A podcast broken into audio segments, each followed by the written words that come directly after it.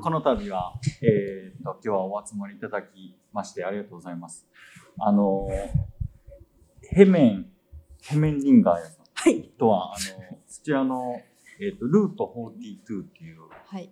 あやさんが出された本をきっかけにこのお知り合いにさせていただいてあの、えーと夏にイベントをしたんですけどもで、えー、と最近あのえっ、とウッキーさんの展示があってその時にあのあやさんが最終日に来ていただいてあのいろいろこうえっ、と東京時代の編集の話とかをいろいろ聞かせていただいて、その文化の、そういう東京カルチャーのこととかを聞かせていただいて、僕はその大学が京都やったんですごい東京に対して憧れが、一回住んでみたかったなとか、いろいろそういう憧れがすごいあるんですけども、で、えっ、と、青山学院大学という、あの、渋谷からね、ほんの大学名ありがとうございます。あの、そういう、もう、都市を代表するような、あの、大学で、そういう東京で活動されてた方のお話をすごい、あの、興味深く聞いて、もっと、あの、いろいろ聞きたいなと思って、今回、あの、ちょっと企画させていただいて、あの、で、まあ、本屋なんで、いろいろもう雑誌とか、そういうのを、まあ、織り交ぜながら、いろいろ話を聞きたいなと思って、今回、今日お呼びさせていただきました。なので、あの、ヘメンリンガー屋さんと、えっ、と、田島漆工場の中田さんと、今日は、あの、お話ししていただくんで、よ、よ、えっ、と、ゆっくり聞いていただけたらと思います。お願いいたします。よろしくお願いします。お願いします。ちょっと簡単にじゃあ自己紹介。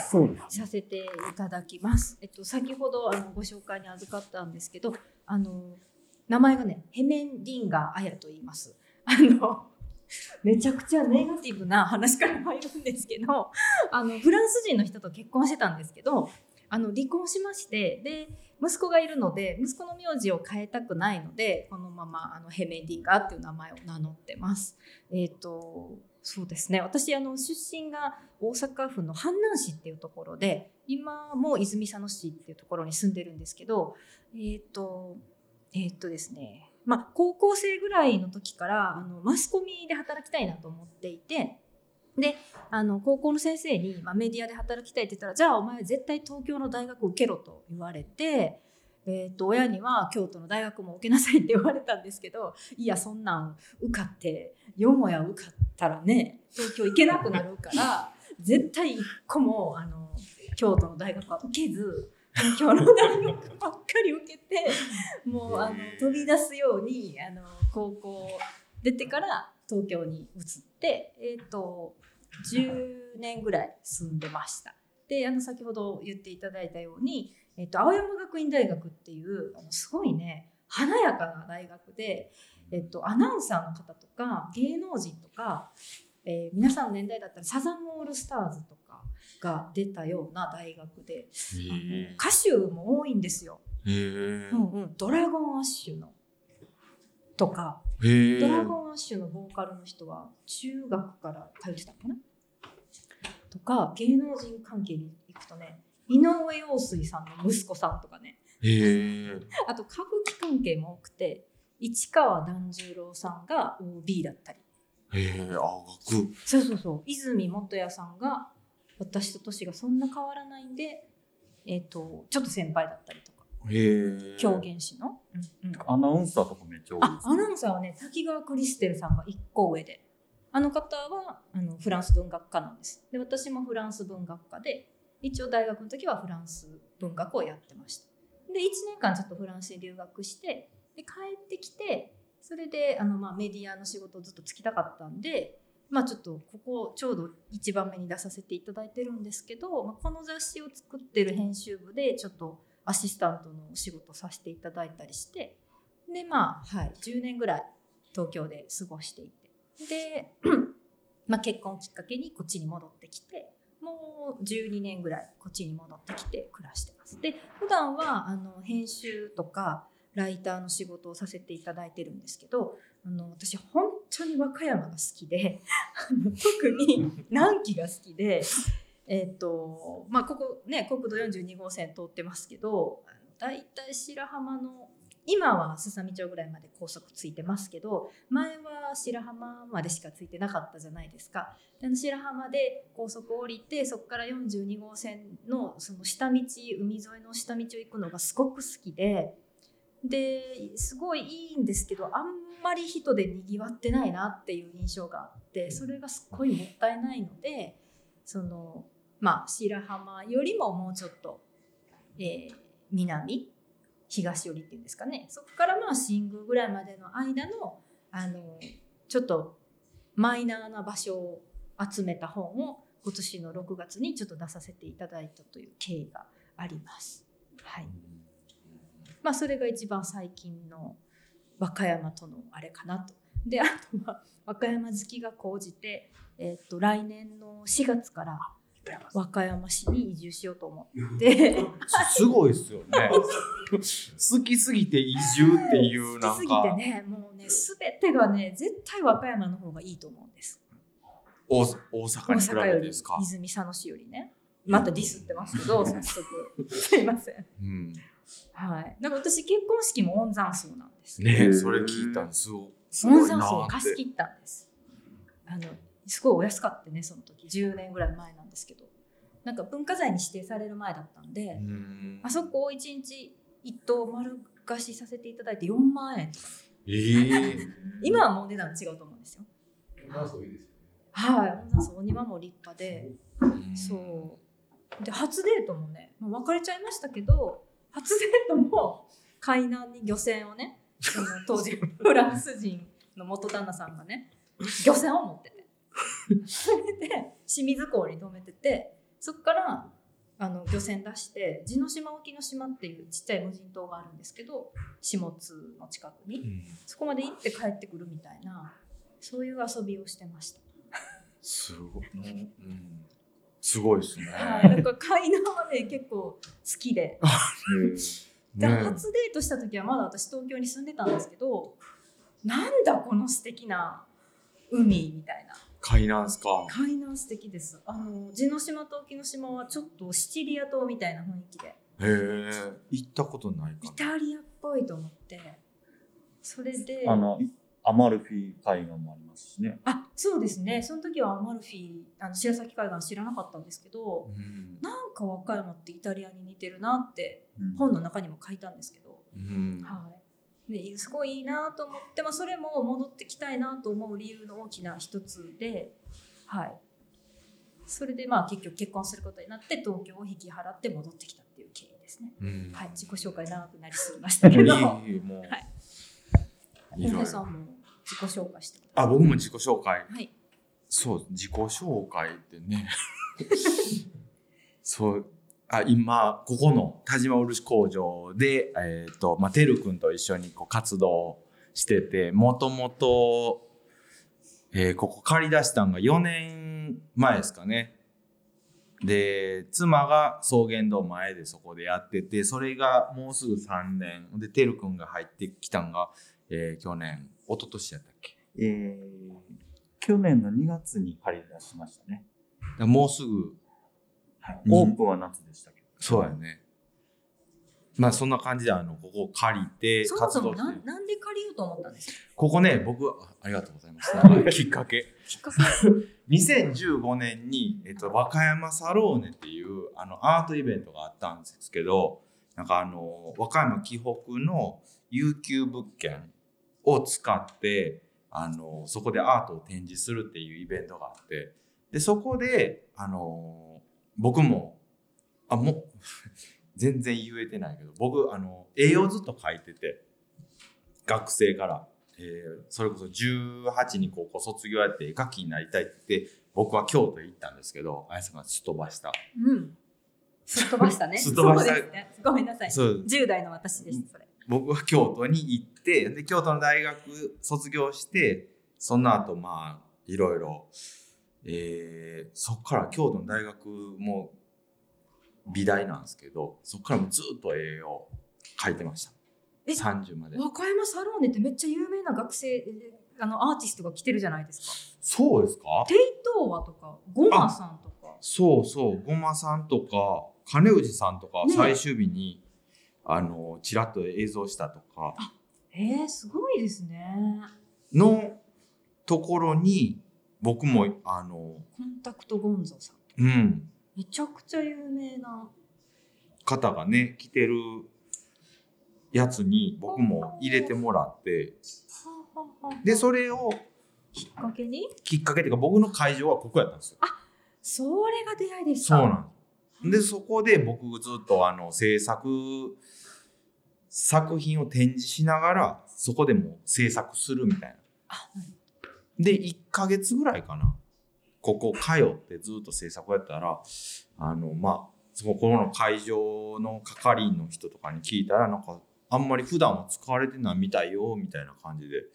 でずっとそのサローネ中ここ通って制作してた時にあのなんかほっとくんもったいないなみたいなんでここをなんとかしてなんかあの使えへんかなっていうのが、あのまあ思ったんとあのその京都で大学卒業して僕あのアイルランドっていうとこへ行ってそこで大学院行ったんですけどその時のそのヨーロッパとかのまあ主流のスタイルがさっきもお話ししましたけどあの工場の跡地とかそういうものを借りてみんなでこう直しながらスタジオっていうかまあアトリエとかね仕事場を作っていくんがもうほとんど主流で。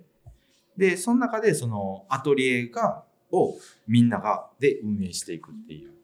でそんまあイベントしたり展示したりそれこそなんていうんですかねもう自分の仕事場もクリエイティブとして作っていくみたいな。そういうのがまあほとんどで。でまあそれをねなんか日本帰ってきてまあ6畳ワンルーム借りうんてうん制作するっていうよりもこういう広い場所あるんやったらみんなこうまあ仲間にっていうか声集めてねで使ってった方が絶対ええわっていうのがここのきっかけなんです。なるほど。まさにヨーロッパのアーティストがやっていることをクロエでそうされているまあことですね。うんそんな感じですよね。なるほど。うん、初めて知った。結構今日初めて聞きました。そうなんですよ。ほんで、だからね、最初借り出して1年目ね、てるくんはいませんでしたけど、あのー借りてしもたなっていう言葉がもうずっとあの、頭にこう流れてるぐら大い、きいですもんね。だ大きいし、手入れもそうなんです。で、修繕がうんまずめちゃくちゃあって、大変大変。1日とか1ヶ月間通うぐらいやったら全然気づかへんことが、あものすごいあってなんかいざ住み出したらこんなところにボロがあるみたいなう感じ、んうん。雨降ったらもうそこら中がもう水浸しになるしなんか水道はほとんどの場所になんか届いてないしみたいな。電気は大丈夫でした？電気はかろうじてついてたけどあの僕らがこうこのちょうどこの部屋ですね、うん。なんかもうドロドロやったから一回洗おう言うてあ水も屋根屋根っていうか天井ぐらいまでギャーって巻いてたら電線があったみたいで漏電しだして。危ない。そうなんです。ほんで1年ぐらいねああの僕らアトリエとしてみんなで借りたのに制作活動もできずにここの修繕をするっていう。掃除から始まるそうなんですよ。は出直しから。でそっから、えー、と1年経ってまあ人をこう入れれるっていう状態に、まあ、なったんですけどそうなってからあのねみんな僕と今てるくんと今妻とあと2人ね陶芸やってるあの子がの5人で運営してるんですけどみんなねほぼほぼ U ターンなんですよ。でいろんなところで行って、まあ、そのアートとかいろんな活動をしてきて和歌山帰ってきてここでなんかまあみんなで面白いことやろうよみたいな話やってたんですけどなんかあの違う僕らがほんまにこうおもろいなっていう文化みたいな面白い目新しいなとかっていうものをここへ持ってきてすごいでしょって言って発表したところで多分あのまあある一部のねコアなファンは見てて面白いかもわかんないんですけど、うん。なんか大半の人が何それみたいなとか、うん。もうひどかったら多分無視されるやろうなみたいなになるかなと思って、うん、僕結構現代アートというジャンルでねずっとあの学生からその仕事までっていうかあのいろいろやってきたんでそれをここで見せたところで多分何の理解も得られんまま自分らがこうどんちゃんやって終わるなみたいなんで。うんそれやったらあかんなっていうのがあって修繕が終わってから3年間はここの田島漆工場でしかできんイベントを僕らで作ろうみたいな。なるほど。まずは。まずは。3か年計画ですね。そうです。ほんでその3年やったらまあこの近所の人らもなんか若いやつらがなんかどんちゃんなんかやってるけど何やってるんやろうなっていうのも解けていくしまあ海南市とか和歌山市近郊に住んでる人らもなんかまあここらでここで僕らがこうアートを拠点アートを軸にしてあの活動してるっていうのも分かってってもらえるやろっていう入り口をこうなんていうんですかねここ和歌山とかここの海南市黒江っていうのに限定じゃないですけどまあを使って企画していったなものをやっていこうで1回目がねえー、と自分たちのね、あのー作品を展示する。まあ僕らの自己紹介という形でやって。でその秋に「田島エキスポ」っていうタイトルでここにあるいろんなものを まあこういうね樽であったり古いスピーカーであったりあのいろんなもんこの蔵にあるもひ、うん、出してきてあの展示したんですよ。っていうのがねここね千え何年やったっけ？昭和にね。昭和2年にここがあのこの工場が稼働しだしてだからもう100年近く経っててであの漆工場まあこの辺黒江なんで漆器の産地で漆工場ですごいね財を成してたうん。一家で持ってるもんがねめちゃくちゃねあの昔のもんやけど高級っていうかうん。高価なものがめちゃくちゃあって、それあのなんえこの時代にこういうもん持ってたんや？え例えば何があったんですか？例えばえっとねあのーまあカメラとかはもちろんそうなんですけどえーなんて言ったらカメラ現像機とか。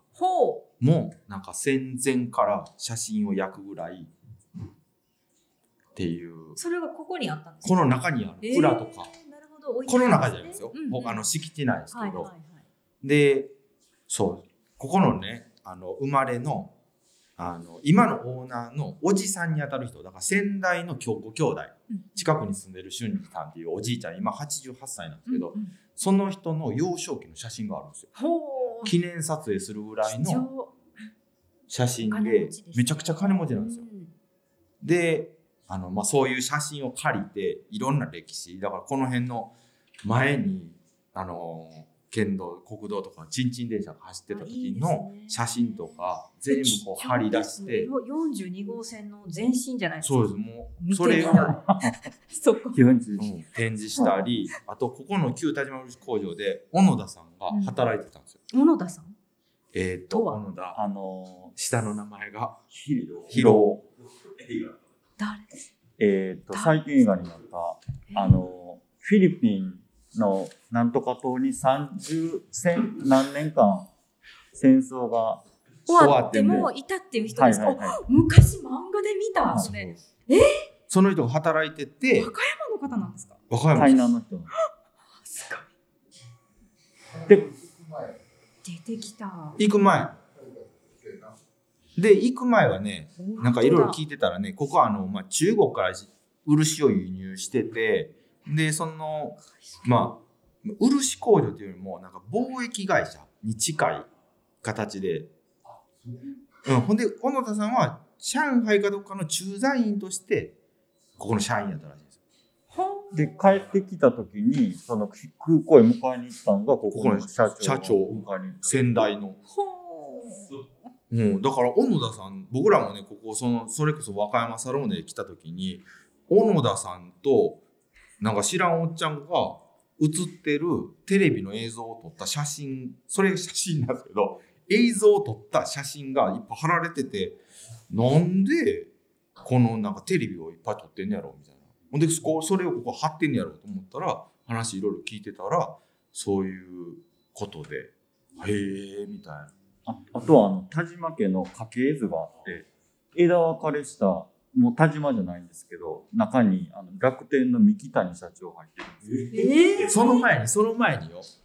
その今のこの田島家の、えーっと、こえー漆工場を、えー今ね、漆工場やりだし3代、4代になるのかな。で、4代前まで遡って、逆の田島に、ミノルタの創業者の田島すがごいじゃないですいか。るっていう。本当和歌山西の田島、東の田島って言われたぐらいの、あの、田島。家ええとええとこええとこ。の家なんです。うんでいろいろ聞いてたらあの室町時代にその辺ちょっとあの話詳しくはちょっと語り部さんみたいに語れないんですけどえっ、と王の十番頭っていうなんかどっか天皇さんがなんかが逃げてきた時に 室町時代うん。になんかこの辺のあの荘園があのその天皇さんを守るっていうことでその十軒のか家族っていうかあの家にあのまたら王の十番頭って言って正式な、なんていうんですかね、まあ、ここの地を、まあ、収めててくれ、みたいな形で、10、うん、10軒の家のうちの一つらしい田島家って。うんだ結構、あのーなんていうんですかね、すごい歴史を持っ由緒由緒た。あるお家ですね、でもなんかありえますよね。あの 藤代神社が あそこが、えっと、鈴木さんうん。すいません。姓の発祥の神社みたいな感じじゃないですか。なんか私全然歴史のことあんま分かってないんですけど、えっと、熊野水軍がえっとまあ南紀の方からまあまあこっちにこう船で上がってきたんだろうなみたいな、だからその鈴木さんって熊野水軍の熊野別当のうちの一つのお家なんですよね。あの水軍を司ってたお家3家あって鈴木宇井榎本っていう3家がやってたんですけどそのうちの一つなんだろうなと思っててで藤代神社に行くとあの熊野信仰のご神木である凪の木があるんです。あのこんなになったやつですか？葉っぱがねシューってなったやつ。う。んそうそう珍しいんですけど。あ綺麗な、うんなんかなんかなんかだからまあ42号線もあるしえっと何やったっけ？熊野古道じゃない、まあ、熊野古道ですよね。うん。王子ありますよね海南に、ある。うん、だから通ってたっていうのでその天皇さんが何かあった時に受け入れますよみたいな体制もあったんでしょうね。あったと思います。ね、ううん。ん、なるほど。すごいなんか田島漆工場を紐解く会みたいになってますけど、まあ俊二さんっていうね ほんまヨボヨボのおじいちゃんね呼んできたらね何時間でもそれについて それいつか展示やったらいいかもしれないですね。それやったんですよ。やった俊あのあそうか田島家のね、うんもう僕らは面白いね、うん。いや聞き焼きだなるほどね。うんいっぱい聞いたし俊二さんから聞くともうなんかこういろんなこうことが入ってきてなんかこう聞きたいことにたどり着くからもう一独回そうそうそれでも語り部さんの人の方がな多分あの入ってくるっていうか欲しい情報はもう的確に入れてくれるやろうなと思って。俊二さんはもうあんまり呼ばんっていう。かわいでもボケてきてるしな最近はちょっと中中へ逆逆転して早朝やのに「あ夕方ちゃうんか」って言われて「いやもうまだ8時っすよ」みたいな。おじいちゃんなんで。まあでもしっかりしてるねおじいちゃんで。何の話でこんななってるんやろ。そろそろ。あそう。ね雑誌のそうですね。はい。まあほんでそう、そう田島エキスポがあって、うん。ほんで、えっ、と、ここの、こことあそこと、こことそことあそことここか。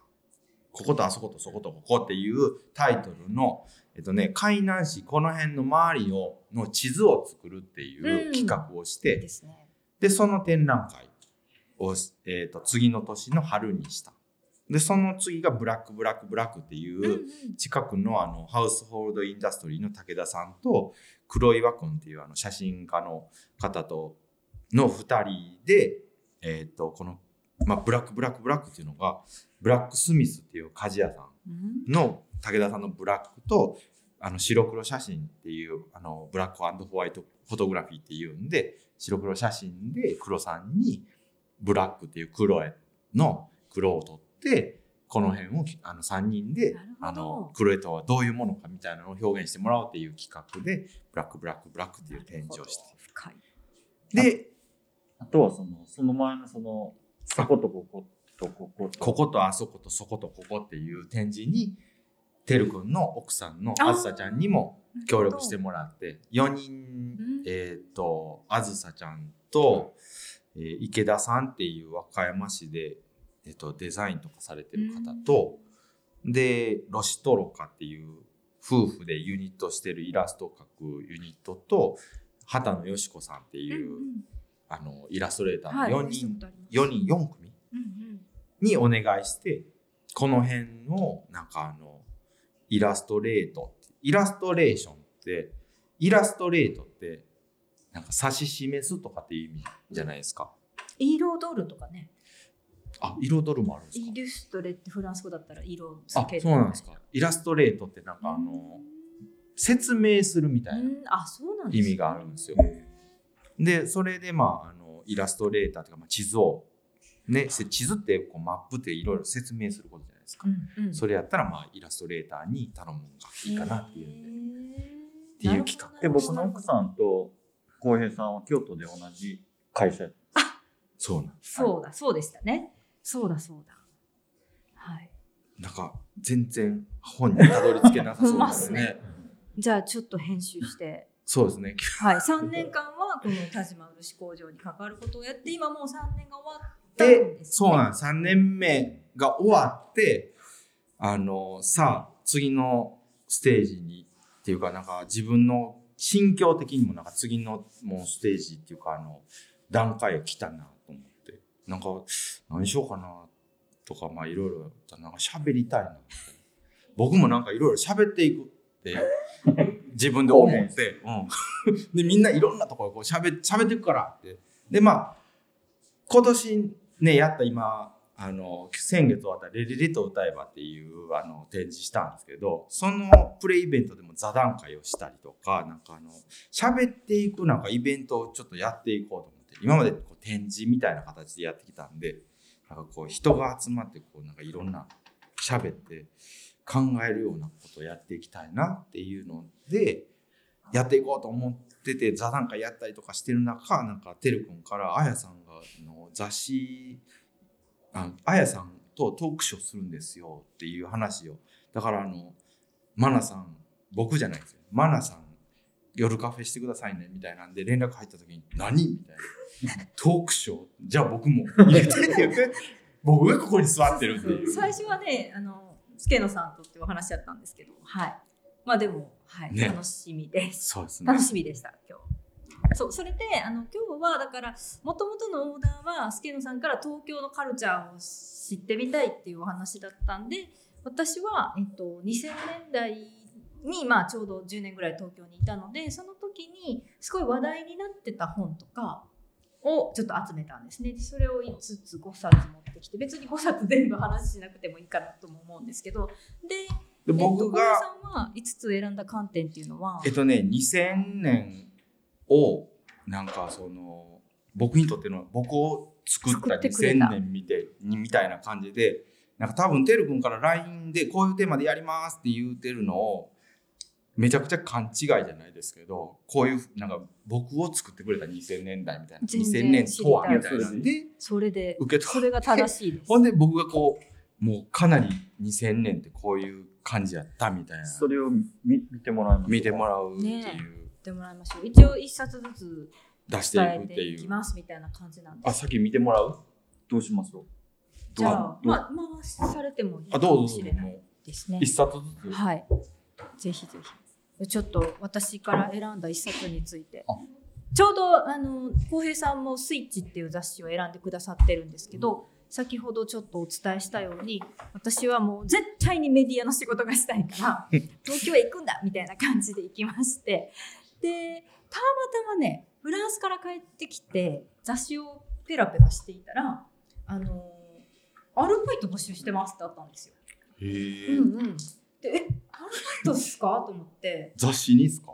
はいこういう後ろのページでねへえアルバイト募集してますってなっててもうそんなんもうぜひ受けますと思ってあのなんていうんですかねえっと私ちょうどその時フランス留学して戻ってきてすぐだったんでうんあの履歴書だけ送れって書いてたんですけど私頼まれてもないのに勝手に映画のレビューの作文を 800字ぐらいで書いたんですよ。それ4年生の時それ4年生の時です。でその時の映画っていうのが私フランスにいたんですけど映画ばっかり見てて言ってる内容はほとんど分かってないんですけど絵が綺麗だからまあ見れるじゃないですか。で3日に1回ぐらいは映画を見てたんですね。でまだ日本に入ってきてない映画であのとあるねメキシコ人監督の「犬の愛」っていう映画があったんですけどでそれをフランスで見てすっごい面白いなと思ってうん。それについてのレビューを書いたんですよ。でまだ日本に入ってきてなかったしで遅れて多分そこから1年2年後ぐらいに入ってきたんですけどうん。なんかもうなんかこいつ面白いと思っていただけたのか。いや絶対面白いと思うでしょ。だって勝手に履歴書にプラスレビュー書くでしょ。しかも映画のしかも日本に入ってきてないやつみたいな。ちょっとずるい隠し玉をボンボン入れたりしたんですけど、あのね菊池凛子さんの「バベル」っていう映画わかります。あれを撮った監督のデビュー作なんです。よめちゃくちゃいいレビュー作で。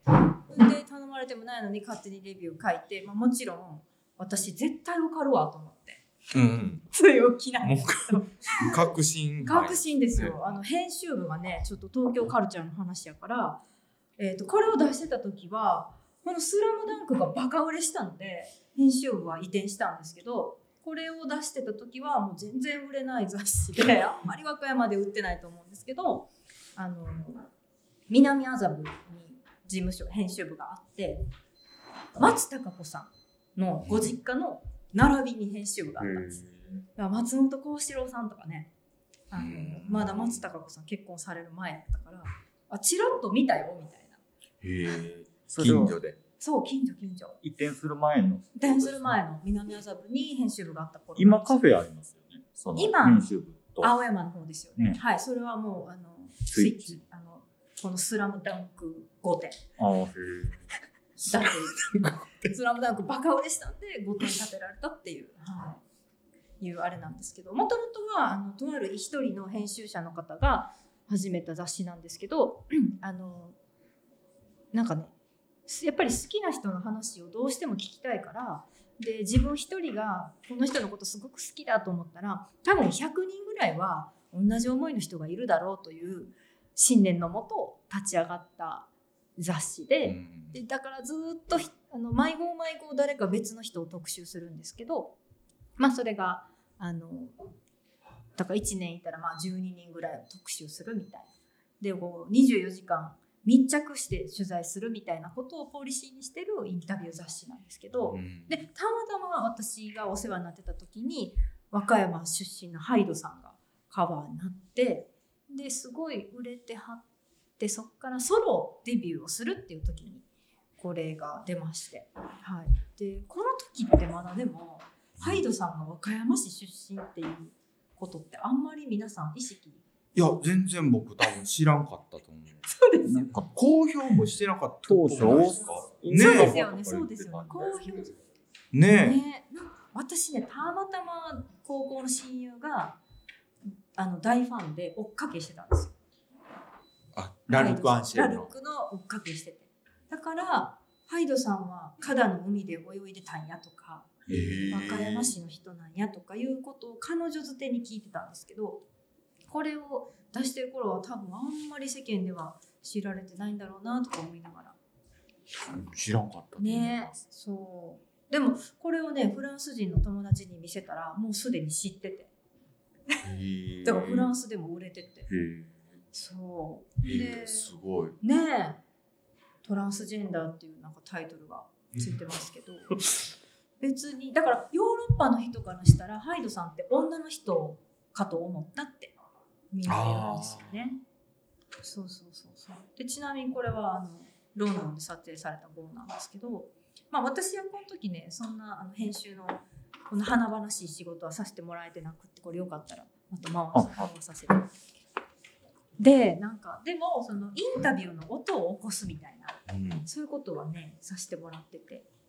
振り返ってみるとあの写真家の荒木とか荒木信義さんとか、はあのくるりをプロデュースしてたんかな？レイ原上さんっていう。あはいはい。京都の。そうそうそう亡くなりましたよね。めっちゃ好きやった原あ本当ですか？私一番最初に起こしたのがレイ原上さんだったんです。よえー、なんか変わった子楽器ねずっとワンワンワンっていうやつね、みたいな、うん。環境音楽みたいな。インストロメンタルをやる方。うん、でも、うん取材さあの取材者でも音を起こし起こすみたいな。仕事とか。なんかミスチルとかミスチルのコンサートのパンフレットをこの編集部で作ることになって4人いるのに1人4時間ずつインタビューするとか鬼めちゃくちゃ長いんですよね。4時間インタビ もうみんなでうんざりしてもうまたかよみたいな。はい。なんかでは裏話桜井さんの裏話聞くみたいな。ュー公表されてない裏話、ね、公表されてないと思いますねあれ。はいちょっと出来上がった成果物見てないんですけど多分あんま言ってはいけない話だと思うんで。言いそうですよね。なんか4時間も話聞いてたらなんか絶対これあかんわっていうもううっかりね3時間半ぐらいでねもうボーっとなってきて、だからもうバカ売れしてる頃はもう本当やる気なかったとかね。辛かったとか。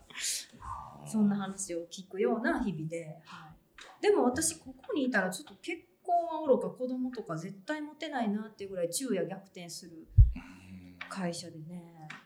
ほんとザ業界みたいなうんとこでしたね、えこれちょっとちゃうなと思ってやめましたけど。給与とかどうやった編集。給与ねもう恐ろしい。あんな給与で東京で生きていけないみたいな。安い超あなんかこういうことあんま言ったらあかん。ね録音してる。あそう 編集できるあ編集できるそうなんですカットけどしてもらって今のカッティー気入れてもらって。だからみんな夢を食べて生きてるなと思いあましたはい。あれ何を食べてほんま何を食べてっていううんあれですけど。うん、食べてますよね。何なんでしょうね。ほんまにこう過酷ですよね。その編集っていうかあの制作会社っていうのとかって。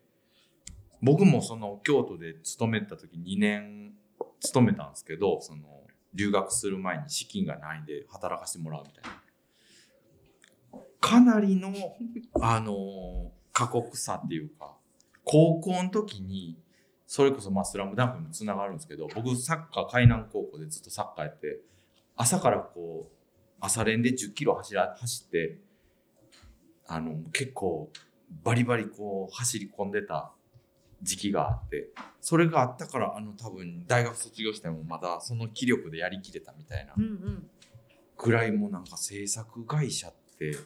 いや本当だからこの今ここねこのちょうど写真が大橋仁さんという方が撮られた写真なんですけど、大橋仁さんのところにこの写真を何時までに持ってってみたいな徹夜明けなのに持っていかされるとかね。私それでも本当ね過呼吸になる感じですよ。ね。でしかもその、えっとまあ、大橋さんも有名な方ですけど、えっと、本間隆さんとかはい。めちゃくちゃ有名な方の紙焼きを届けるとかね。とかそうそうそういうね編集部だったんで ほんまに過呼吸で死にそうになりました。ね、うん。結構でもそのなんていうんですかね。気をつけんと気をつけんとっていうかなんかちょっとほんまにこう夢食って生きてないやつやとあの夢食って生きてないやつやとっていうのはおかしいですけどなんかあの精神的にいかれますよね。なんか。そうですね。すぐ枯渇しますね、うん。私これあかんなと思ってほんまあれでした。やめましたけど、はい、でもまあ結構編集の基礎みたいなのを背中で学べみたいな職人肌の編集長だったんでめちゃくちゃ怖いんですよ、もう編集長入ってきたらもう一瞬でわかるみたいな。空気凍るみたいなプラダを着た悪魔みたいな生活ですね、本当に。電話2コールで2コールで電話取れみたいな。へえ。はい。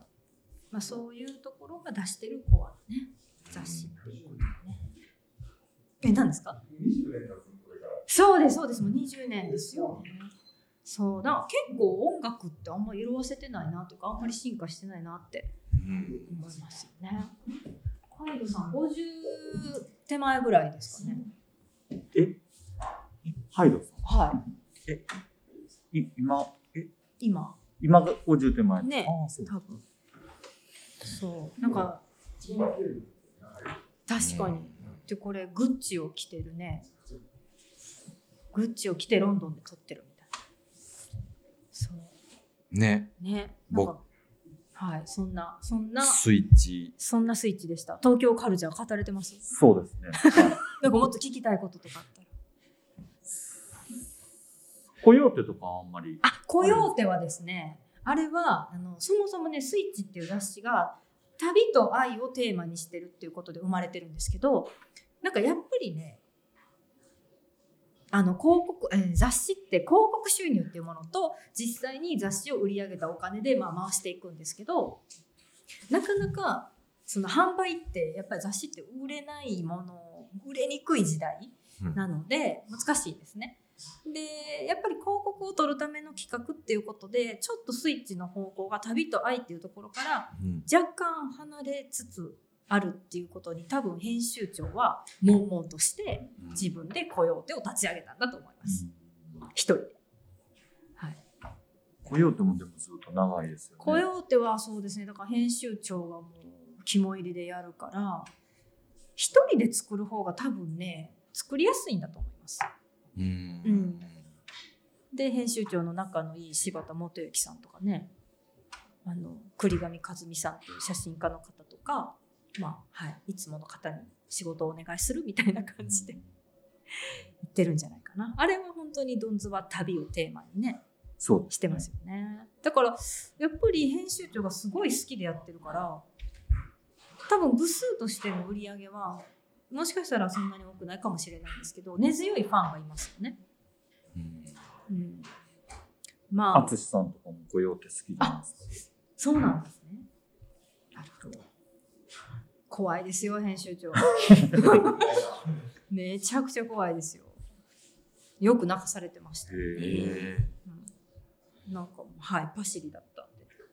えもうスイッチコヨーテの編集長はもう怖いって吸い込まれたからねあったらよう喋らんようになるわいや、なほんまにね、外にはこんな感じなんですけど、はい、怖かったな。いやピリピリなるんですよね多分こうピリピリしとかんとこう物が進まんっていうのも多分分かってるんじゃないですか、まあそうですね、やっぱりその時間軸が、あの、すごいスピードでは進んでいくので、毎月毎月これを出さないといけないので、うん、厳しいですね、時間に関しては。うねん、だから言われた仕事すぐやんないと、え、うん。もうダメみたいな世界なので、そうでしょうね、はい。クルーがちょっとでもこう出遅れたらその出遅れが多分成果につながるみたいなんでこうピリピリ。締めてるマネージメントやったんじゃないですか。うん、そうですね。いや。でも、いや、何なんだろうな、あの怖さはと思って。でその中でその編集の仕事の合間でなんかよくそのカフェとか行かれてたえっと、あそうですね、でもね、その時は本当忙しかったんで、その時まだ学生とかだったんで、週に1日だけゼミのために大学行ってたんですよ。その時に、青山学院、青学の周りって、結構いいコーヒー屋さんがいくつかあって、大坊コーヒーさんとかは結構近くにあったんですよ。なんか有名らしいぜみたいなのを聞いて、行くみたいな。でもあんまりまだ大学生で、コーヒーの味とか分かってないんで、とにかく行ってみるみたいな感じで。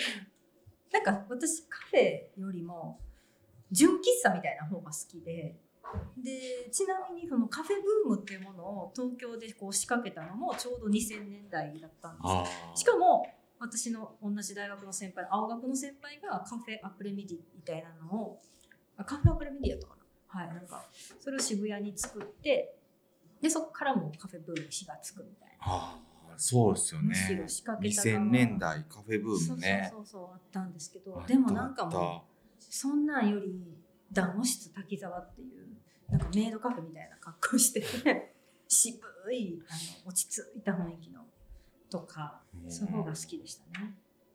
は いそんな、そんな感じ。そんなでもまあカフェで言うとちょっと次の出しもちょっとお話ししちゃいますけどあのちょうどその2000これは2000何年かな2005年なんですけどちょうど、えっと、横浜トリエンナーレっていう、うアートの、まあ、3年に1回やるアートのお祭りみたいなことの2回目がこの年にあったんです2005年そうですよね、うん。2回目ですね。本当は2004年にやるはずだったんだけど資金が調達が難しくて2005年に2回目を開催したんですね。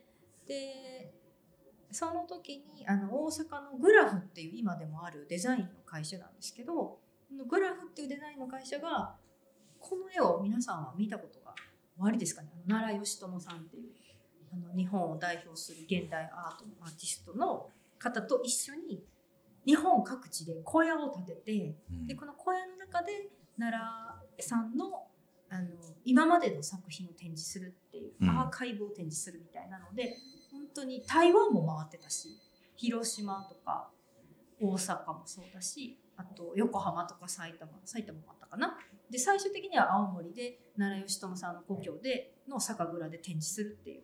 すごい大広前でしたよね。あれ違いでますすね。広前でしたからね、うん、で展示をするっていうすごい壮大なプロジェクトの中の一個で横浜のそのトリエンナーレでも展示してたんですけど私はそのトリエンナーレ見に行ったんですけどなんかあの時からあのアートっていわゆるホワイトキューブで展示するじゃないですか。はい、ああいうことがじゃない。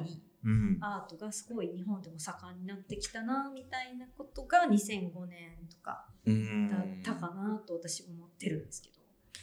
そうですね。その頃京都はどうだったんですか、2005年ですか、2005年僕まだ京都にいましいましたねそう京都におった時、そのアートからちょっと離れてた感覚があって。うんでも多分そのぐらいの時期やと思いますね。なんかアートがホワイトキューブから離れ出したって。いうかまあ2000年代からあの離れ出していくと思うんですけどそれが多分ねその最初に始まった横浜トリエンナーレであったりとか、あとえー、っと有名どころで言うたら直島のああ瀬戸内。とか瀬戸内の前のいちでしたっけ？瀬戸内もそうですけど、うん。なんかああいう地域ベネッセのね、うん、なんかアートリエンナーレビエンナーレっていうものが始まりだしたのが多分2000年代なんでそれぐらいからホワイトキューブっていうものがこう、まあ、美術館とかそういうのじゃなくて、うん、なんていうんですかね。そのそ外へ出てそこで作っていくっていうのが多分結構起き出したんで多分そういう流れになってったんやと思いますし。うんうんうん奈良さんとか多分ねそういうのはもうなんですかね匂いで分かってる。匂いで分かってる。でも奈良さんってアーティストから見ててか何が評価されたんですか？奈良さんの評価ですか、うん。奈良さんの評価っていうのはあの多分ですけど日本で売れた評価と全然違いますね。あうん、だから村上さんもそうですけど奈良さんのあの評価で多分1990年代から、うんあのーのヨーロッパ奈良さんもともとドイツで活動してましたから、はい。ドイツのあのーなんて言ったらいいんですかね。表現主義っていうあの形う。ん新表現主義って言われるんですけどなんかこう、はい。ペインティングブームが世界的には1980年代90年代ぐらいからこうグッと盛り上がるんですよ。まあそれが日本に入ってくるのは2000年代なんですけど、はい。ペインティングブームねあのそれこそそこにあるエリザベス・ペイトンとかリュック・タイマンスっていうベルギーのアーティストとかマルレネ・デュマスっていうオランダ人の超有名なあの、えー肖像画を描くアーティストであったりはいなんかものとか具体的なものを描くっていう人らがこう再注目され出すっていうのが日本では2000年代なんですけど、はい。入ってくるの。それは1990年代なんですよ。でそれと同じ文脈で日本版は漫画っていうかそういうコミックとかサブカルを取り入れた表現が、まあ、日本っぽいっていう表現から多分そっか奈良さんとか。っていう切り口だ見方なんですね、で村上さん自分でよく言ってますけど逆輸入ですよね。あの売れ方っていうかあの、伸び出してそうなんうん、日本ではもう酷評されたっていうかあのなんやねんこれそれこそオタクやんけもうそれ今でこそオタクってこうなんていうんですかねもう一ジャンルを確立してますけど。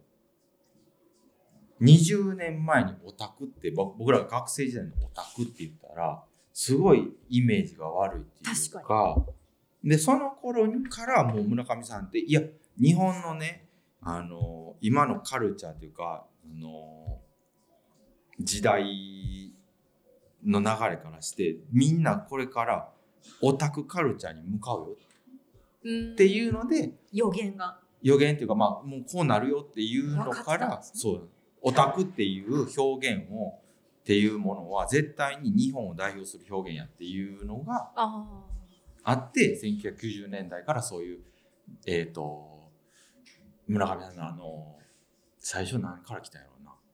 もともとねタミヤの模型とか使ってそのはあ。戦争とかっていう戦後のアメリカに飼いならされた日本っていうテーマでやってたんですよ。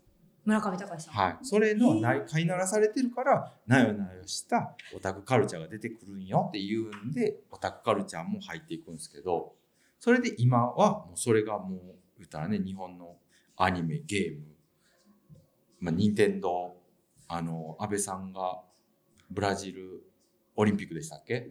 マリオの格好してボヨンって出てきたじゃないですか。それぐらいこうなんていうんですかオタクカルチャーがもう日本っていう。なるほど。それの先見ラベルを貼ってくれたのが村上隆村上隆が、まあ、それを表現として持ってきて、実は日本画をやってかやってた方なんですそよね。うそうですよ。玉美でね。うん、東京芸大です。あ東京芸大ですか？東京芸大。ほんますか、うん、東京芸大の。そうか。博士も行ってますね。あそうですか、うん、たまたまねそのね元彼がお世話になってたギャラリストの方が玉美の日本画やったんですよ。ほいで村上隆と同級生みたいなの言ってたんですよ。多分東京芸大のあれですね。うん。でも出直したんかもね。あ芸大ですね。芸大やと思います。あそうやわそうやわ。失礼しました。紛らわしい。うん村上さんか高橋さんはあの最近の作品は私全然わかんないですけど。スーパーフラットで有名になったんかなと思ってた、そのスーパーフラットっていう概念が、うん、あの、まあ、日本の、もうそれもオタクなんですね。オタク文化までその江戸時代からの 文化をそのまたらスーパーフラットっていうのはカルチャーヒエラルキーがなくて全部がフラットですよっていう意味なんですけどその日本もそういうヒエラルキーなしのカルチャーになるんですよっていうことを宣言してあのまあ戦略的に打っていってるっていう。なるほど。すごいねクレバーなすごいですですよね。ねでももう表層だけ見てたらそのそれこそ20年前まではあのアート業界ではもう「なんやねんこのどこがアートやねん」って言われる。で村上さんが言うのは、あの自分はヨーロッパでのとかあの欧米でのアートのゲームをするからあもうごめんやけど見捨てるわみたいな。ーなるほど。そう。っていう感じで奈良さんも同じ文脈ですねだから、そっか。なるほど。うん、ね奈良義朝さんなぜかなってちょっと思っててごめんなさい聞こうと思ってて 今日一個。あでも奈良さん村上さんもそうですけど、うん。作品のクオリティはむちゃくちゃ高いですよ。だってあの私その村上隆さんとこのアトリエで若干働いてたみたいな人外国人の留学生やったんですけど、やっぱりその埃とか入っちゃダメじゃないですか。あの絵の表面がすっごい綺麗なあれアクリルなんですよ。アクリル絵の具ですね。綺麗になんかもうそれこそ超フラットなんですけど。だからやっぱすごい厳しいとはすっごい厳しいですね。ね、うん。弟子がいっぱいいるんでしょ？ですがもう工場。そうそうそうそう。村上隆っていう会社なんですよあれ。開会機器なんですけど。海外機。器で村上さんもあの自分で言うてますけど村上隆っていうアーティストを作ってるっていう。んなるほどね、う、プレイヤーですね。プレイヤーです。まあ、ビジネスマンというかね、うん、村上さんの本でなんか結構有名なのがマティスの,、うん。あの感覚は分からんけど、うん。アンディ・ウォーホールが見た世界やったら分かるって自分では、なるほど。うん、アンディ・ウォーホールもなんかまあね作品どうこうじゃなくてやっぱそういう確かに戦略的ですね。アーティスト的な戦略がうまいっていうか、なるほどめちゃくちゃアートの話してます。そうですね。めっちゃいいいい回になってきたんじゃないいいそう僕ほんで持ってきた雑誌一つ持ってないって自分でね。ごめんごめんごめん。これ。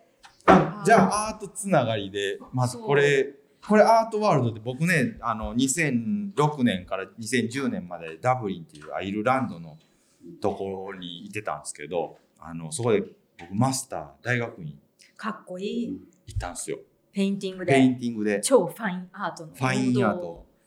王道のではない？えっ、と田舎みたいな。ちょちょっとね私気になってたんですけどね。あのパリとかって、はい。現代アートでいくとなんかコンセプチュアルなんですよね。うん。なんかひどい作品やとマイク1個だけ置いてて、うん。それで終わりみたいな。え？みたいな。何を読み解けというの？みたいな。めっちゃ難しはいはいい。ですよね、でもロンドンに行くとペインティングが面白かったんですよ。うん。それこそ。なんか平面でこんなまだいろんな表現するのかみたいな、うん。でなんか全てのギャラリーがタダだし最高だなと思って、うん。ロンドンの方がアートは好きだと思ったんですけど、はい。浩平さんが言ってはったアイルランドはなんかそれでいくとこうどういう面白さがあるというやっぱりペインティングが強いとか。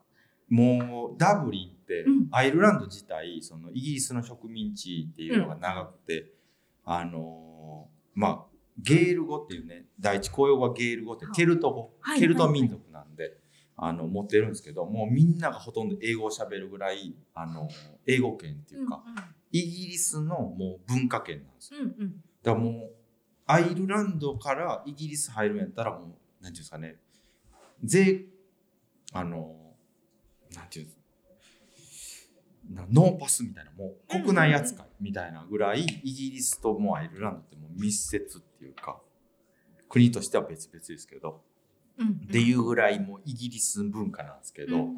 そんな中でもやっぱアイルランドっぽいアートっていうのはなんかある感じがしますね。うん。やっぱロンドンってそのアイルランドに比べたらやっぱこうなんか異文化がいっぱいあるっていう、そうなんですね。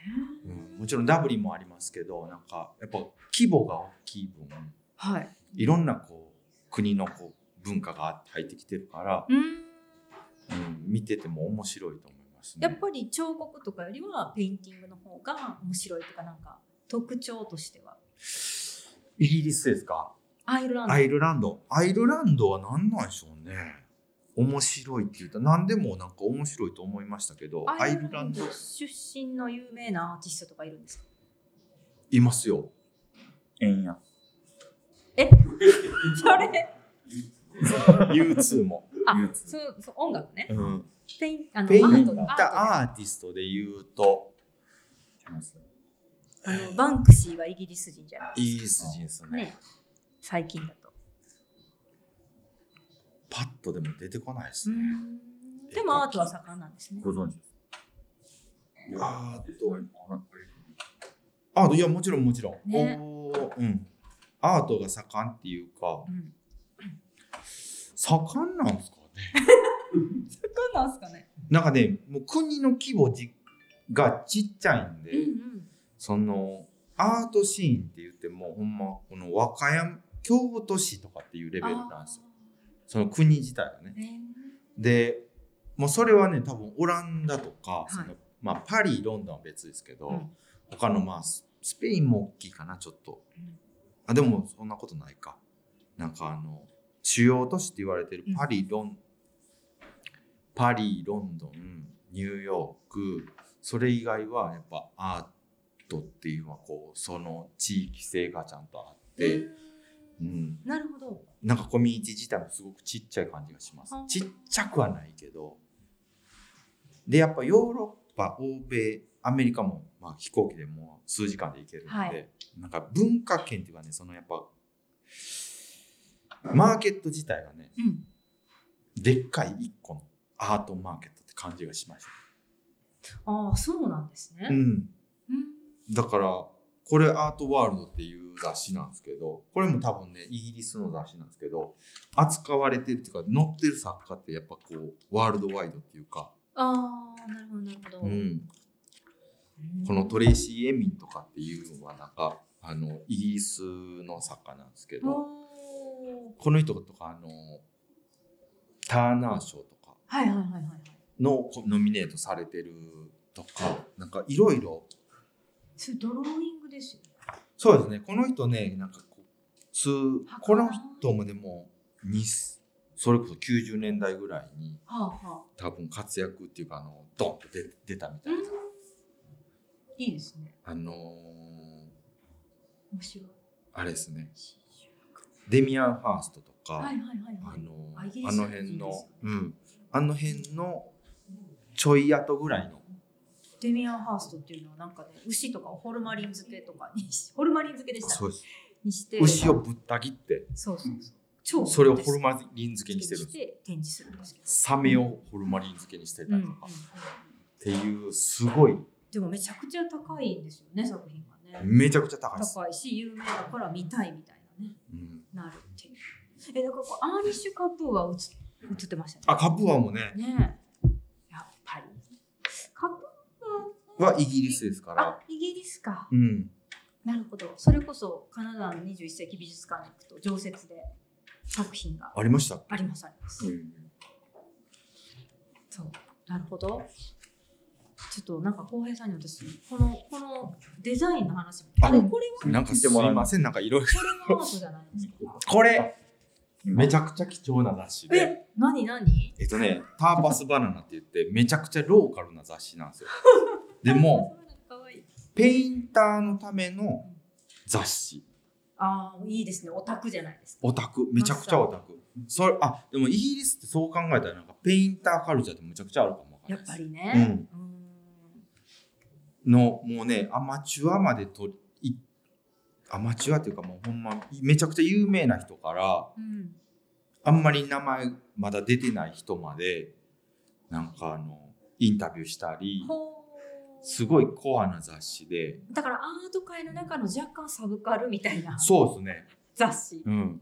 ターパスバナ今もあるんですかね？今もあるかな。でも今どんなになってるんか。ここに Painting Magazine って書いてるあぐらいですかへえ名前もいいですね。ね Turps Bana Turps って意味な何なんですかね？ターパス何でしたっけね、意味あるんかな、うん、8ポンドですね。8ポンドっていくら？アイルランドでこれアイルランドで買った。800円ぐらい。もうちょっと高い。もうちょい高いですね。僕おった頃でえっ、と200円前後、あそんなにか、なるうん、ほど。これなんか横の紙も色がついてる。そうなんですよ。おしゃれ。これ結構中はどういうアーティストが載ってるんですか？もうそれこそ。最近の今生きてるコンテンポラリーコンテンポラリーですねこの人とかめちゃくちゃピーター・ハリーって言ってえーっとこの人80年代ぐらいですかね。はい。えー、80これは80ジェフ・年代クーンズってご存知ですか？わかんない。ですそんなんマニアックすぎる ジェフ・クーンズめちゃくあのそんな。ージェフ・クーンズもあのーまあ、村上隆さんが結構リスペクトしてるうん。方なんですけど、ん。シミュレーショニズムって言ってそのなんていうんですかねものを持ってきてアイコン化させてこれがこういう文化ですよっていう風な表現をするやつででっかいねあのバルーンアートみたいなうん。犬のチワワのなんか風船を作ったやつをでっかい彫刻にしてる作家さんへえ、ハルクとかなんかそのアメコミの映画をペインタープリンターにしてるアーティスト。うん。最近多分ねユニクロかなんかでねジェフ・クーンズって言ってた。T シャツ出てます出てたと思うえそうですか。ちょっとそれ気になる。ウォーホールの次ぐらいですねだから。アメリカの。うん。ええその方でも生きてる生きてます。その方え生きてると思う。その方の絵とかも載ってたってこと？その人と一緒にうん。シミュレーショニズムって言ってあ台頭したリータ・ハリーっていう方が、うん、モンドリアンみたいな。そうです。これね、カラフルで、その、なんていうんですかね、ななんか監獄からそのイメージが来てるらしい。監獄うん。はあジェイルですか？そう、ジェールの方なんですけど、僕もちょっとね、そのピーター・ハリーについてはちょっと詳しくね、すごい。うん書いてるかもしれないですね読んだらね。うん。へえ面白いですね。でも1980年代で出だしたっていうことは2010年で言うと、2000年代で言うと結構もう、大御所です。だから売れてちょっと売れへんくなったっていう人じゃないですか。んなこれぐらいの年の方ね、いやもう大御所なんじゃない大御所売れん。僕の先輩がねアートとかってね一回こうあのバーンって売れて、うん。売れ続ける人ってまあ普通のあの日本のタレントさんとかでも少ない。うん。なんかこうどんなやってトークショーで食っていくかトークショーじゃないわあのなんていうの年末とかにするディナーショー？ディナーショー。みたいな。で食っていくんと一緒で一回バーン売れて、うん。そっからあのもうこういう雑誌とかに取り上げられんかっても細々やっていくみたいな。ああそういうことかでもそれで言うとこれ選んでくださってるアイデア。アイ笠井香織さんっていうアートディレクターの方なんですけどこの方はずっとヒヒットを飛ばしてくそうでれてますすよねよね。この方の会社というか。あの笠井香織さんはアートディレクタークリエイティブディレクター両方か。アートディレクターの方が多いですね。ーなんか。CM とか映画のビジュアルとか、えー私今日持ってきてるこのクーネルの昔のちょっと前のリニューアル前のクーネルのロゴロゴととか。か、作られてる方なんですけど。ユナイテッドアローですかね。あー。のロゴとか。あと最近だとトラヤさんのトラヤカフェってちょっと東京にあるんですけど。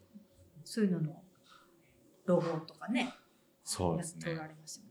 このこの笠井香織さんに。これ持ってきたのが、その今すごくこういろいろアートの話を喋ってた前に、京都で僕あの学生と学生の間に京都でちょっと勤めてたっていう時ってデザインの仕事やったんですよ。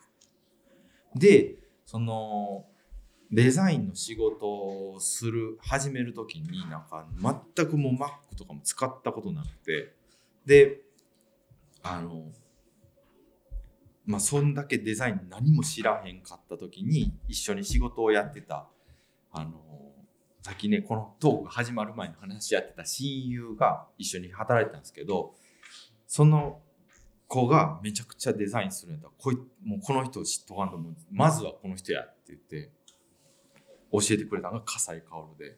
で笠井薫の表現自体がものすごい僕もねあの今までそそれまで描いてきた絵とかのなんかあのニュアンスじゃないけど綺麗やなって思えるようなデザインが多いなんかすごいね透き通った空気感が流れるようなね、うん、サントリーのお仕事とかあそうですね。されてるんですよね。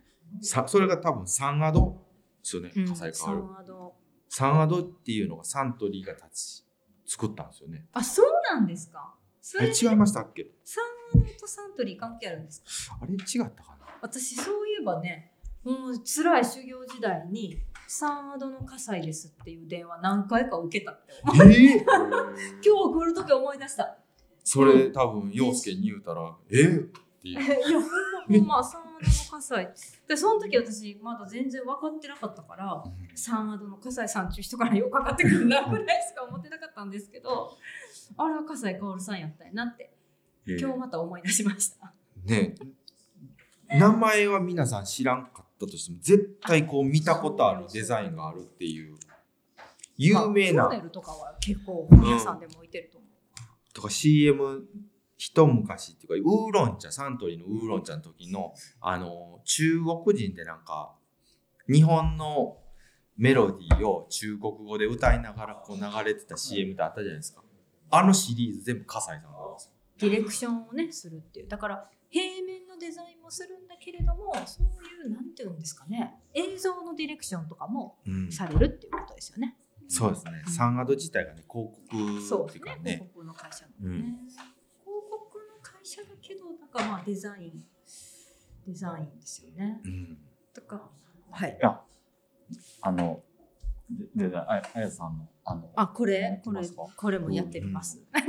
ちょっと雑誌でね振り返る2000年代のカルチャーみたいな話なんであの私のすごく一番好きな雑誌持ってきたんですけどあのクーネルっていう雑誌が今も出てるんですけど今はちょっとリニューアルされているんですけど、えっと、これの創刊号をちょっと入手しまして持ってきました。えっと、創刊号がこれ2003年に出てるんですけどもともとはあの花子っていう情報誌女性誌の特別そう特別増刊号みたいな感じでどうやら出てたんですねこのクーネルが。これのこのロゴになる前に2つぐらいあってで増刊号として出てたんだけど多分好評だったから独立して出たんですね。でなんかクーネルって何が好きかっていうか何が珍しいかっていうとなんかこうその辺のおばあちゃんのぼたもちの作り方をわざわざ取材して記事にするみたいな何それみたいなあの今までの雑誌の作り方とかからしたら到底考えられないことをしていて例えばこれも持ってきましたけどこれがまあ2000年代に出たあのもともとフランスでヌメロっていうすごいモードの尖った雑誌があるんですけどそれの日本版が、えっと2007年に出たんですけどなんかこんな感じですごい有名なモデルさんがこう出るとか映画のこう俳優をまあインタビューするとかそういう風にして作る雑誌が割と主流だったのにこのクーネルからは日常の人とか暮らしとかあの、まあ、おばあちゃんに教わったこととかなんか取るに足らないことがすごくフィーチャーされる時代になってた。そうですよね。僕それで言うたらこれもそうなんですよ。あるねも。お来た大橋あゆみさん。そうです。同じ時期ぐらいにこれあのマナさんのねあ雑誌でマナさんもねクーネルアルネは2000年代がずっと好きやったみたいな。うんなんかね、この時代からほんま変わりましたよねなんかだから雑誌。2000年代はすごい転換期で、今私たちねなんか地方にまたこう自分たちの故郷に戻ってきてクオリティライオブライフが高い暮らしの方がいいと思って私はそうしてるんですけど、うん。なんかそういうことにあのこういち早くこのクーネルの編集長の岡戸絹江さんという方なんですけど、うん、と今はねえっとね「鶴と花」っていうちょっと年配の方向けの雑誌を作られてたり、S と N っていう佐賀と長崎県のフリーペーパーを作っておられたり。してるんですよこのテイストですっごい好きな編集長の方なんですけどだからそういう空気を読む力があるというかうんまあそういう時代を逆に作ったみたいなうん人かなと思って。そのほんでその時代ぐらいからなんか雑誌の形態っていうのが変わってきたじゃないですけど、うん。まあ、多分 SNS とかもあののの関係もあると思うんですけどなんか雑誌って言われる媒体がなんかジンとかになんか流れてきてるっていうなんかこういろんなこうコンテンツが細分化されてきてうん。でなんていうんですかね物自体がこう軽くてもいいやみたいな。うんうんうんうん。それこそなんていうんですかね雑誌ってなんか結構ねそれ軽かったんですよ。でももっとなんかこう個人に寄ってきてる感じがすごくあの感じて。フォーカスしてるところがもう個々のね、そうですよね。暮らしだったり生き方だったりみたいな。でそのほんまその差はあの初めっていうのが多分クーネルであったりとか、うんうん。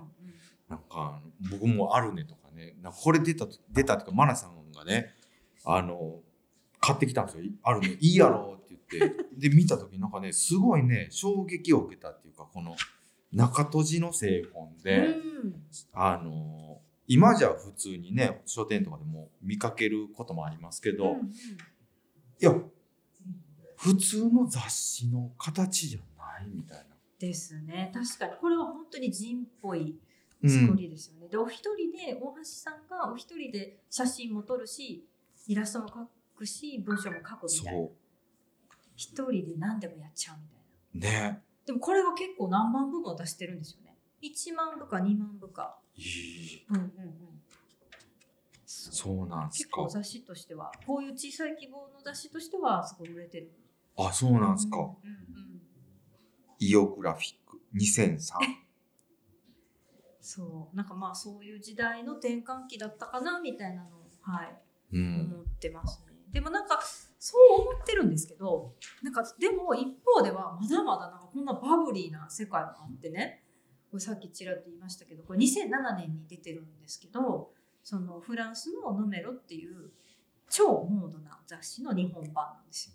で、えっとまあ、フランスってモードの国なんで有名なファッション誌って言ってやっぱりボーグがあるんですけどボーグはちょっとコンサバでこの「ヌメロ」っていう方は本当に写真とかもアートよりな。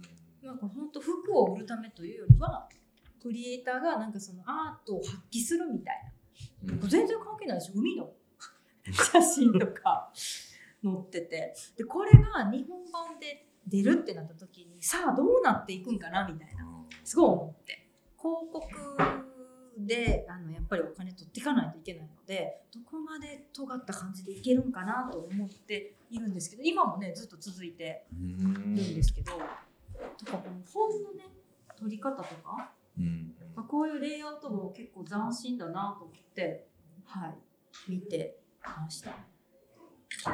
で、だから私としてはもうこんなケイト・モスをカバーにしたバブリーなうん。雑誌なんかまた出すかみたいな思ってたんですけど、まあ、今も続いてるってことは一方でねなんかバブリーな人も日本にはいるんだなみたいそうですね。な、うん。やっぱでもその感覚っていあるんでしょうね。あるんでしょううね。んでもこのね最初の号は本当にちょっとアート寄りだったのであの黒川紀章さんっていう建築家の方うん。和歌山近代美術館とかあのみかん有田川のみかん道具とかうん。みかんの形してありますよね。あれえ？若尾彩子さん？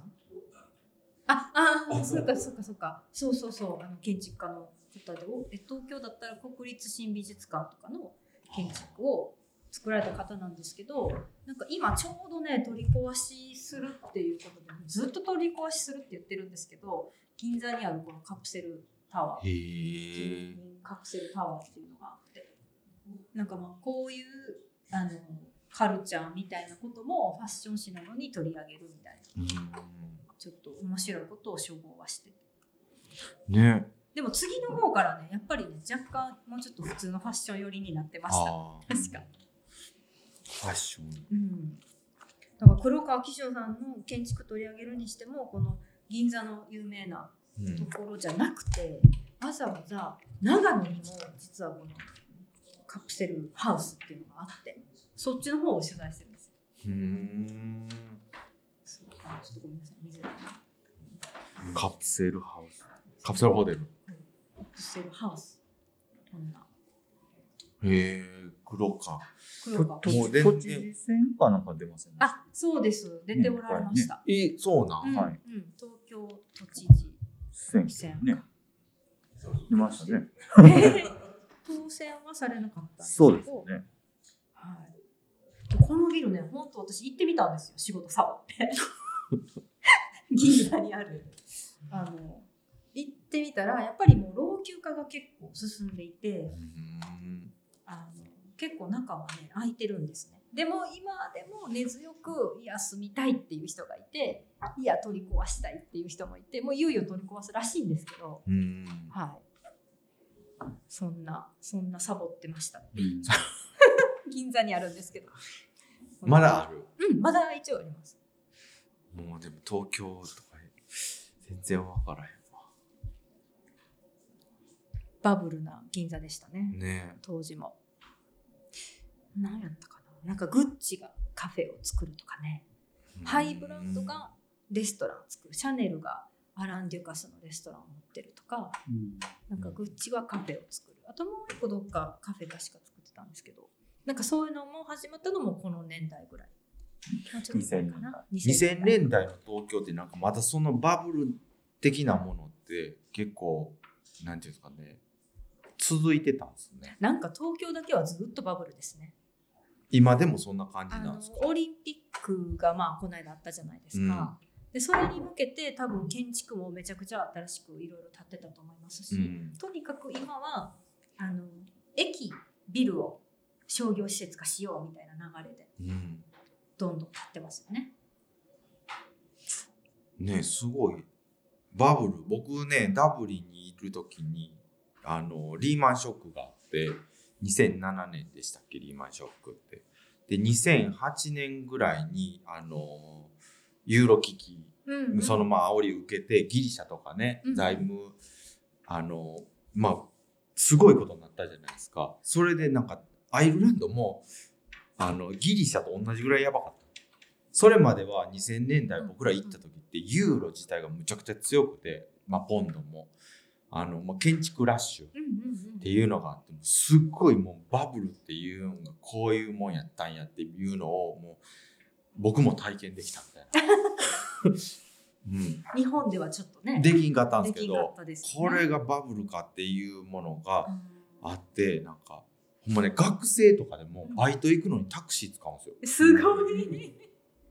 で一箱タバコとかもね高くて一箱その頃で8ユーロなんで日本円にしたらそうですよねそれぐらい。1400500円そうそうそう。一箱そ20本入りのうもともと高いんですけどね。あのタバコに対する税は高いんですけど、でもユーロになってからいろいろ上がりましたもんね。ねそれでねわかる。なんかねあバブルってこういうもんやったんやみたいな、うん。あれはでも人間の感覚ちょっとなんか変わりますよね。確かに。なんか金銭感覚っていうかあのなんやろうな。あのお祭り感じゃないけど。うん。どこでもどんちゃんどんちゃんなってるみたいな。でダブリンは建築ラッシュとかもあったんですか？あったんです。ほんでそれの建築ラッシュがブワーってなってる時にリーマンショックというの来てそれがもうゴーンと落ちてもうそこら中にその立ちかけてるビルがそのまんまほったらかしみたいな、うんうん、まさに。まさに。日ほん本でもねビジネス街行ったらもうクローズとかそれまでかな会社のそのプレートかかってたのがもうなくなってるとか僕が行って行った時に行ってた語学学校とか語学学校がねだからバブルの時ってあのいっぱいこう語学学校って儲かりますからうん。あるんですけどそれ自体あの留学生が来えへんようになってあ語学学校が閉鎖するとっていうのもいろいろあってなんかねそれが結構衝撃的やったっていうかでも東京はそういうのでも続いてるんですよね。う東京ね続いてますよね。行くたびにまずなんか渋谷でものす高いビルが建ったりとかうん私怖くて時間に寄りたくないんですけどなんかねえっと私がいた時からすでに東京オリンピックに向けて渋谷駅をだいぶ改装してたんですね。まだ決まってなかった全然決まってなかったと思いますあの時。2013年に決定ですよね。よでもそれに向けてもうすでにいろいろ整備しなきゃいけないってことで、とえっと、の地下鉄を、えー東急東横線というやつをもっと伸ばすぞとか埼玉の方までつなげるぞみたいな計画を東急さんが頑張ってやっててで、えっと、東急っていう電車が必ず渋谷駅を通ってるんですね。東急っていう電車がもういろんな線を持ってるんだけど大体渋谷駅を経由してるんですよ。で東急が頑張って渋谷をこう開発してその時に、まあ、安藤忠雄さんとかも駅の、まあ、デザインのコンペとか出されてたんやけど落とされたとかそういう話をね講演会で聞いたことあるんですけどなんか、うん、バブリーでしたね。だからずっとその辺は渋谷駅周辺工事していてあと下北沢とかもすごいもうサブカルのメッカみたいな場所うんなのに、古着着た女の子とかを普通に歩いてるようなとこなのに今多分すごい綺麗になって、へえっと、高架、えっと、地上にある電車を高架化するっていうことで。騒音対策とかね。線路を上に上げると。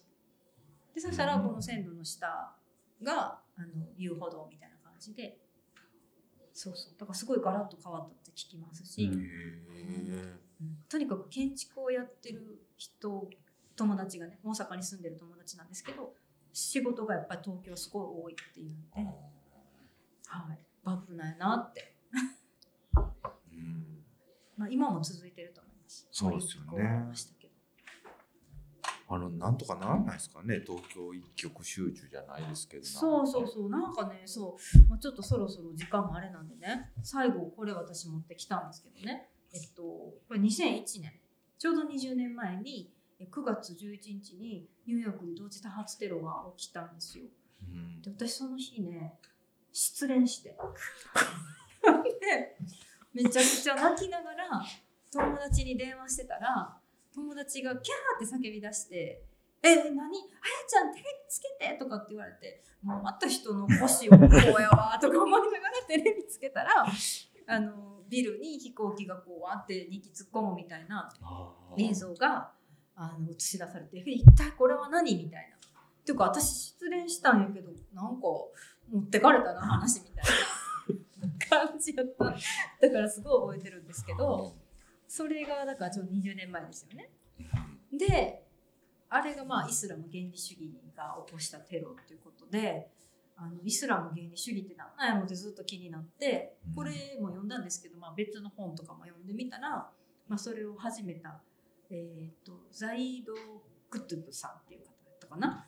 がイスラム原理主義っていうのを始めたんですけどあの要はコーランがもう最高で俺たちのこのちょっと西洋ナイズされたうん。暮らしはやっぱりダメだ。ももっとみんなコーランの清き正しき教えに戻らないとダメだみたいな。コーラン至上主義みたいな感じであのコーラン絶対信じこうだからコーランを信じてない人はもう全員ちょっと違う人みたいなうん。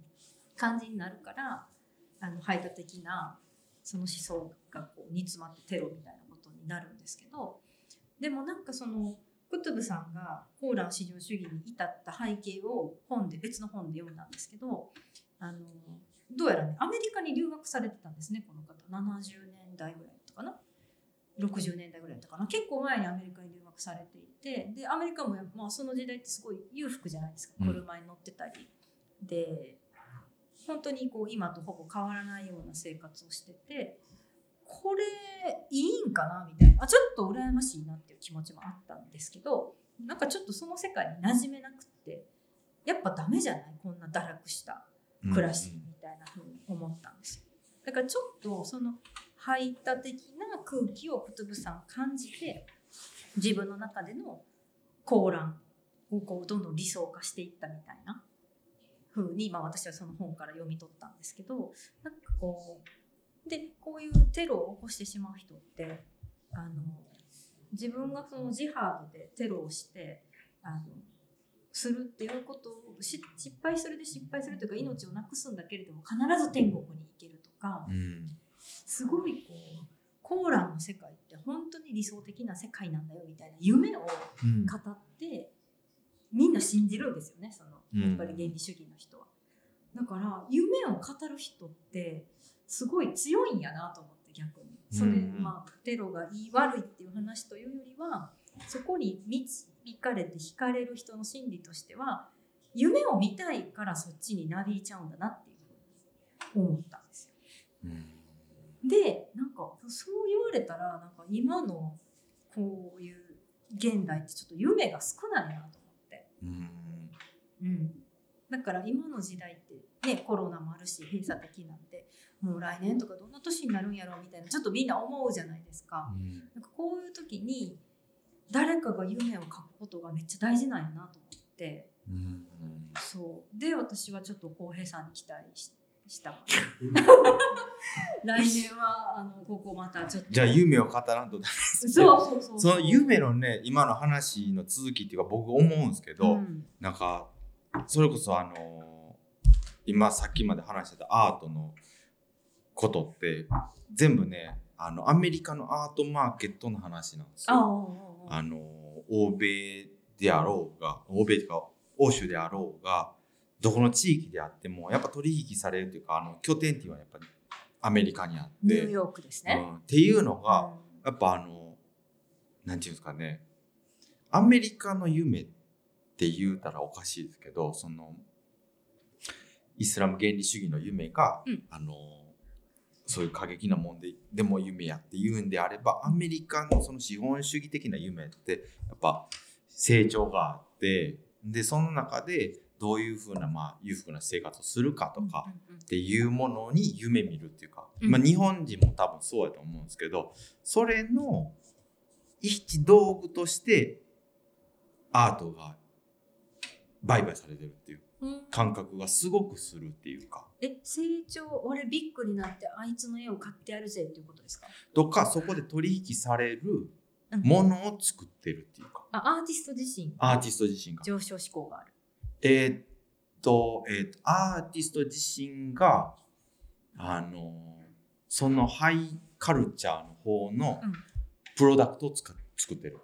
あープロダクトなプロダクトなアートっていうのがその資本主義の中ではね。なるほど、だから売買されてうん。マーケットの中で投資対象にもなるしでそういうのをうまくあの取り入れている人らっていうのはやっぱそういうところでヒーローですし。うんうんうんうん。村上さんとかねすごく文脈を読んでね。読んでるし戦略的にね。オタクカルチャーって言っててもオタクもそのものがあってそれの言ったらどんだけコンテキストを読むかとかっていうのがやっぱカル、サブカルのまあ一個の醍醐味みたいなところあるじゃないですか、うん。うん。うんうんそれをアートの文脈でもやろうぜみたいな、っうん。ていうなんかこうアートなんか、うん、結構ねそのしアメリカの夢っていうのが車であったりとうんうんうん。か、あそっかそっか、うんそういうものの一個が多分作品なんやと思う思ったんですよね。でそれでずっと思ってそういうことやってましたけど、うん。いやそうじゃない夢って絶対あるし、う。んアートってなんかそこのものが、まあ、アーティストで食っていくっていうのは多分そこの世界のことなんですけど、うん。マーケットでね自分の書いたものが売れて、うんなんかあのそれで生計を立てていくっていうのがアーティストっていう俗に言われますけど、うん。僕そうじゃないんちゃうかなと思って、うんうんなんか地元帰ってきてもう10年になりますけど、はい。なんかここでなんか価値にならんようなものを、うんうん。なんかこうなんちゅうの手垢つけまくりでうんなんか形作っていくっていうことがうんうん。なんかほんまにアーティストせなあかんことちゃうかなって今ねおそれは具体的に言うと？ここの活動がまず一個そうですよね。はいはいはいはい。なんか。あそうですよね、うん。でこれは確かに。でなんていうんですかね。大きなその文化圏にあるんその作品っていう作品とかそのアートのムブーブメントみたいなものをあのまあ自分のね知識を通じてねこのい地域に還元するとかっていうのもそうやと思いますしなんかあの地域の中で価値がないっていうかあの価値としてまだ認めれられてないものを取り上げてきてそっと置くっていうか、その火種を作るとかっていうのもなんかアーティストの一個の仕事なんちゃうかななって思ってるんですよ。だからなんかメインストリームとはもう全然にはいかない活動なんですけど、なんかそれもやる価値が僕にはあるなと思って、うん、もちろんその自分絵も描きますよ、うんそのマーケットにも載せようって思うこともあると思うんですけどなんか、うん、そこまでねそっち側に行っちゃうとねほんでねやっぱね自分がな多分見てきた世界であこの世界ちょっといてんのしんどいわって思ったんですよ。なんかもう売れて生計立ててもなんかこうどんどんこうなんていうんですかね成り上がっていくところみたいはいはい。なそこで勝負するじゃないですけど、はい。見てるものは面白いと思いますけど、うなんかしんどいっていうか、うんうんうんうん。もっと違う形で、うん、なんかアートっていうものはどういうものかっていうのを分かりたいなみたいな。なるほど。っていうのでなんかちっちゃく今夢語ってるみたいな感じなんですかね。ああいいですね、いいところにちょっだとからわかんない着地してですよねきました、あの自分のそのほんまにこううん。行き先がどういうふうになりたいかも分かんないですけどそれをこう方向づけていくっていうのがなんか多分アートを作るっていう作業によう似てるっていうか一緒なんちゃうかなって思う。形あるものとか見えてるものをなんかコピーするじゃないですけど作るだけが多分アートっていうものじゃないと思う、うんアートの本質ってなんか今までにない価値がうん生み出されるっていうことがそうですね。そういうあのそういう活動なんで。確かにそうですね、うん。だからもう見えてないっていうことが僕は唯一の正解なのかなって思ってます。見えてないっていうこと？自分でね。あ自分でね。どういうものかっていう進む方向すら見えてない。おっていうのがなんかいいですね。僕その迷今ってるか。迷ってるいやいやそいやでもね結局太宰治みたいな、うん。ああいうそこをもうずっと暗闇の中を頑張ってもう血を多分お酒飲みながら血を吐きながらあの必死で書いたっていたと思うんですよ。芥川賞取れんかったけど、うん。でもだからなんかすごい私今でもすごい好きやし。そうですよね。迷いの中でねこそ進化を発揮する。そうですよね。迷いの中で多分ね歩いてるからこそね、うん。なんかあのそれを見てる人らがうん。なんか共感、あこういう辛いこともあるよなみたいな共感に変わるっていうか。うん。そう真っ暗闇をねあのそう先輩がね一回言うてくれたことあったけど、ねはいはいはい。真っ暗闇を、うん。ほんまに消えそうなろうそく持って歩いてるようなもんやみたいな。あそれを消えへんようになんかもう大事にしながら歩かなあかんねんけどその日自体が自分のなんかもうこれしか持ってないんですっていうもんなんやねんって、ーあーいいですね。うん見えてる道歩くっていうことは、うんうんもう誰かが歩いてる道やからですね。それはもうその人がもう先にやってるからただの後追いでしかない。わかるわ私だから元彼のアーティストと別れたのそれです。ごめん自分の話で。そうわかる。なんかその人はねお父さんが絵描きだったからどうやればギャラリーで個展ができるかとか。お父さん東京芸大出てたんですよでもその彼も東京芸大受けたけど受からんくってじゃあもういいや自分でやろうと思って自分でやってった人なんですけどでも私の周りのむさびの友達とかから言わしたらそんなん言ってもさお父さん絵描きやんとかっつってどうやったらどこで個展できるとか知ってるやんって言ってうんファーストデビューの個展が結局銀座のとある画廊だったからそんなん言ってもさ親のの光がみたいな。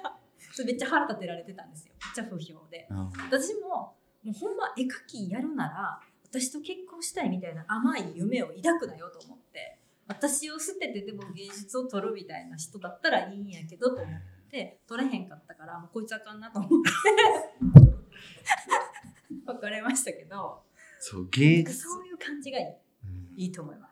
なんかね芸術を取るっていうんじゃなくてもうね中毒なんやと思あうんですよね。そうなんですか。ええ真っ暗闇やけど、うんなんかこうやめた方がいいんですよ多分。おうやめちまえと。自分で切り離して、うん、もうやらんって言うた方が何分楽なんやと思う。何もなく。でもなんかそこへ行っちゃってるみたいな。ああでもそれもね 別の人から私も聞きました。やっぱりどうしてももうそれをやらないと死んじゃうみたいな。やっても死んじゃう。やってもやらんでもうん。なんか多分一緒みたいな。なるほど。うん、だからなんかアーティストって結構そういう真っ暗闇から抜け出されへんままうんあのしんどいまんまあの いてて耐えられんとやめたって言ってあ亡くなっちゃう方も多いんちゃうかなって思います。でもまあ浩平さんはきっと来年はまたちょっとね、違う動きとかをどうしましょうかね。どうしましょうかね。藤本浩平さんの絵の展示をやってくださることを楽しみに。やりますよお宣言っていうかまあ来年か再来年ぐらい来年か再来年。き今日は承認になってくださいましたね。はいなんかその三最初に言った3回3年間はここのプロジェクトやるって言うてはい。それが一段落したんで、なんかね自分の中でもカチッて変わって。それこそ喋り出したいみたいなことを言い出したりとかなんかこう自分のなんかスイッチがこうカチッてなった感じが。うん、その真っ暗闇の方へ歩き出すっていう。すごいことですよね。真っ暗闇の中を歩くってめちゃくちゃ勇気がいる、ねうん。最後に。最後に。締めてよ。締めて、ままあ、私はもうそれでいくとだから夢を持たないといけないなと思って、うん。はい、夢をだからやっていくんだったらその国道42号線を私多分日本で一番愛してる編集者なんですけど国道42号線の魅力はまあ発信していくっていうのは一つなんですけどもうちょっとこう広く捉えて和歌山のあのなんだろうな企業さんとかなんていうかな和歌山の人って本当につつましやかであのなんていうんですか控えめ PR しめちゃくちゃいいのにみんな「えそうかな?」とか言うじゃないですか。私から見たらめっちゃすごいのになみたいな。